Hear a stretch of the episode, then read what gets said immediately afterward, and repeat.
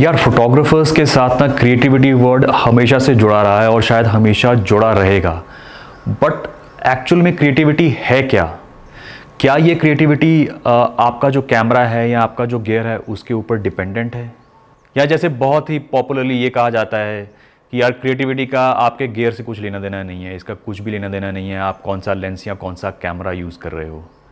तो आज इसको थोड़ा सा एक्सप्लोर करते हैं कि यार क्या है क्रिएटिविटी क्या क्रिएटिविटी एक ही तरीके की होती है या एक ही थॉट प्रोसेस रहता है उसके पीछे? क्रिएटिविटी एक देखने का नज़रिया है, एक चीज़ों को सोचने, समझने का एक तरीका है। आप अपने आप को कैसे एक्सप्रेस करते हो? That is what creativity is अब ये क्रिएटिविटी आप अपनी फोटोग्राफी के थ्रू दिखा सकते हो, आप मे बी कुकिंग के थ्रू दिखा सकते हो। There are many other art forms paintings sketching drawing बहुत सारी चीज़ें हैं। देखो यार क्रिएटिविटी जो है अगर सिंपली अगर उसको भाषा में मैं बोलूँ तो यार it is it is all about expressing yourself अब एक्सप्रेस करने का अब सिर्फ़ एक तरीका नहीं है या एक ही सोच नहीं है। अगर इसको मैं ब्रॉडली बोलूँ तो दो तरीके से देखा जाता है। एक तो वो क्रिएटिव लोग होते हैं जिनको, जिनके अंदर कुछ होता है और उनको वो चीज़ें बाहर निकालनी हैं और उनको अपने आप को फ्रीली एक्सप्रेस करना है।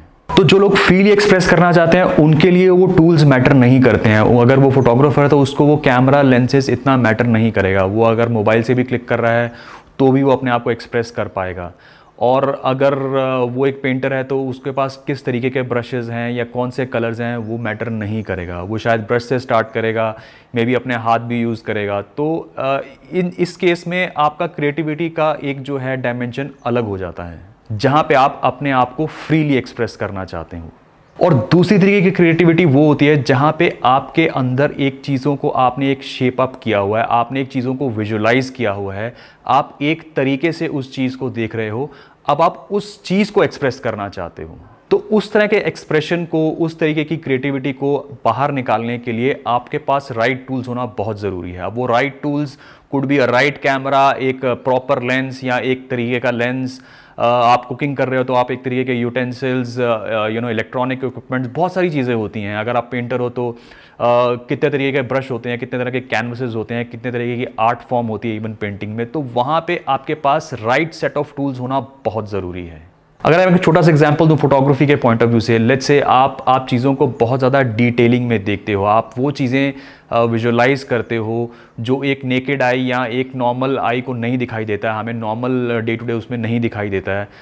मे uh, बी आप मैक्रो फोटोग्राफी एक्सप्लोर करना चाहते हो। तो अगर मैक्रो फोटोग्राफी एक्सप्लोर करना है तो macro lens is the basic तो एक मैक्रो लेंस तो आपके पास होना ही चाहिए ना, वरना आप उस डिटेलिंग में नहीं जा पाओगे। तो हम एक जर्नलाइज स्टेटमेंट नहीं दे सकते कि क्रिएटिव होने के लिए या क्रिएटिविटी दिखाने के लिए आपके पास क्या टूल्स हैं, उसके ऊपर डिपेंड नहीं करता है।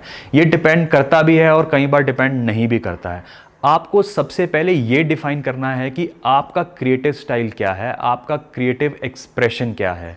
जब आप अपना क्रिएटिव एक्सप्रेशन डिफाइन कर लेते हो, उसको आप समझ लेते हो तब आपको मालूम चल जाता है कि भैया मेरे को टूल्स चाहिए या नहीं चाहिए या क्या टूल्स चाहिए।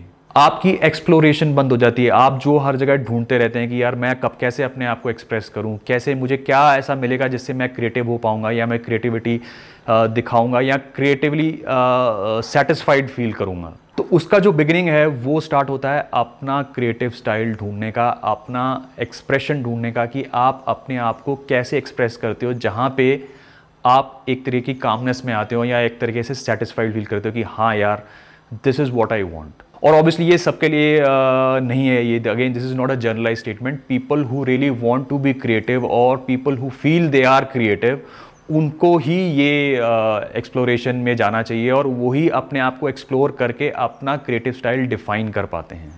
और उसके बाद ऑब्वियसली जब आपका एक क्रिएटिव स्टाइल डिफाइन हो जाता है किसी भी आर्ट फॉर्म में then people start following you people आपके क्रिएटिव स्टाइल से आइडेंटिफाई करने लगते हैं they look forward to what next you will be creating वो चाहे आप फ़ैशन डिज़ाइनर बनना चाहते हो फोटोग्राफर बनना चाहते हो फोटोग्राफर की आगे बहुत सारी डायमेंशन है। वेडिंग फोटोग्राफी मैक्रो फोटोग्राफी मैंने बोला लैंडस्केप्स बोला uh, उसमें बहुत सारे लोग फोटोशॉप को मिक्स करके या इमेज मैनिपुलेशन को मिक्स करके क्रिएटिव होते हैं। तो बहुत सारे तरीके हैं। कोई एक एक या दो तरीके डेफिनेटिव तरीके नहीं हैं।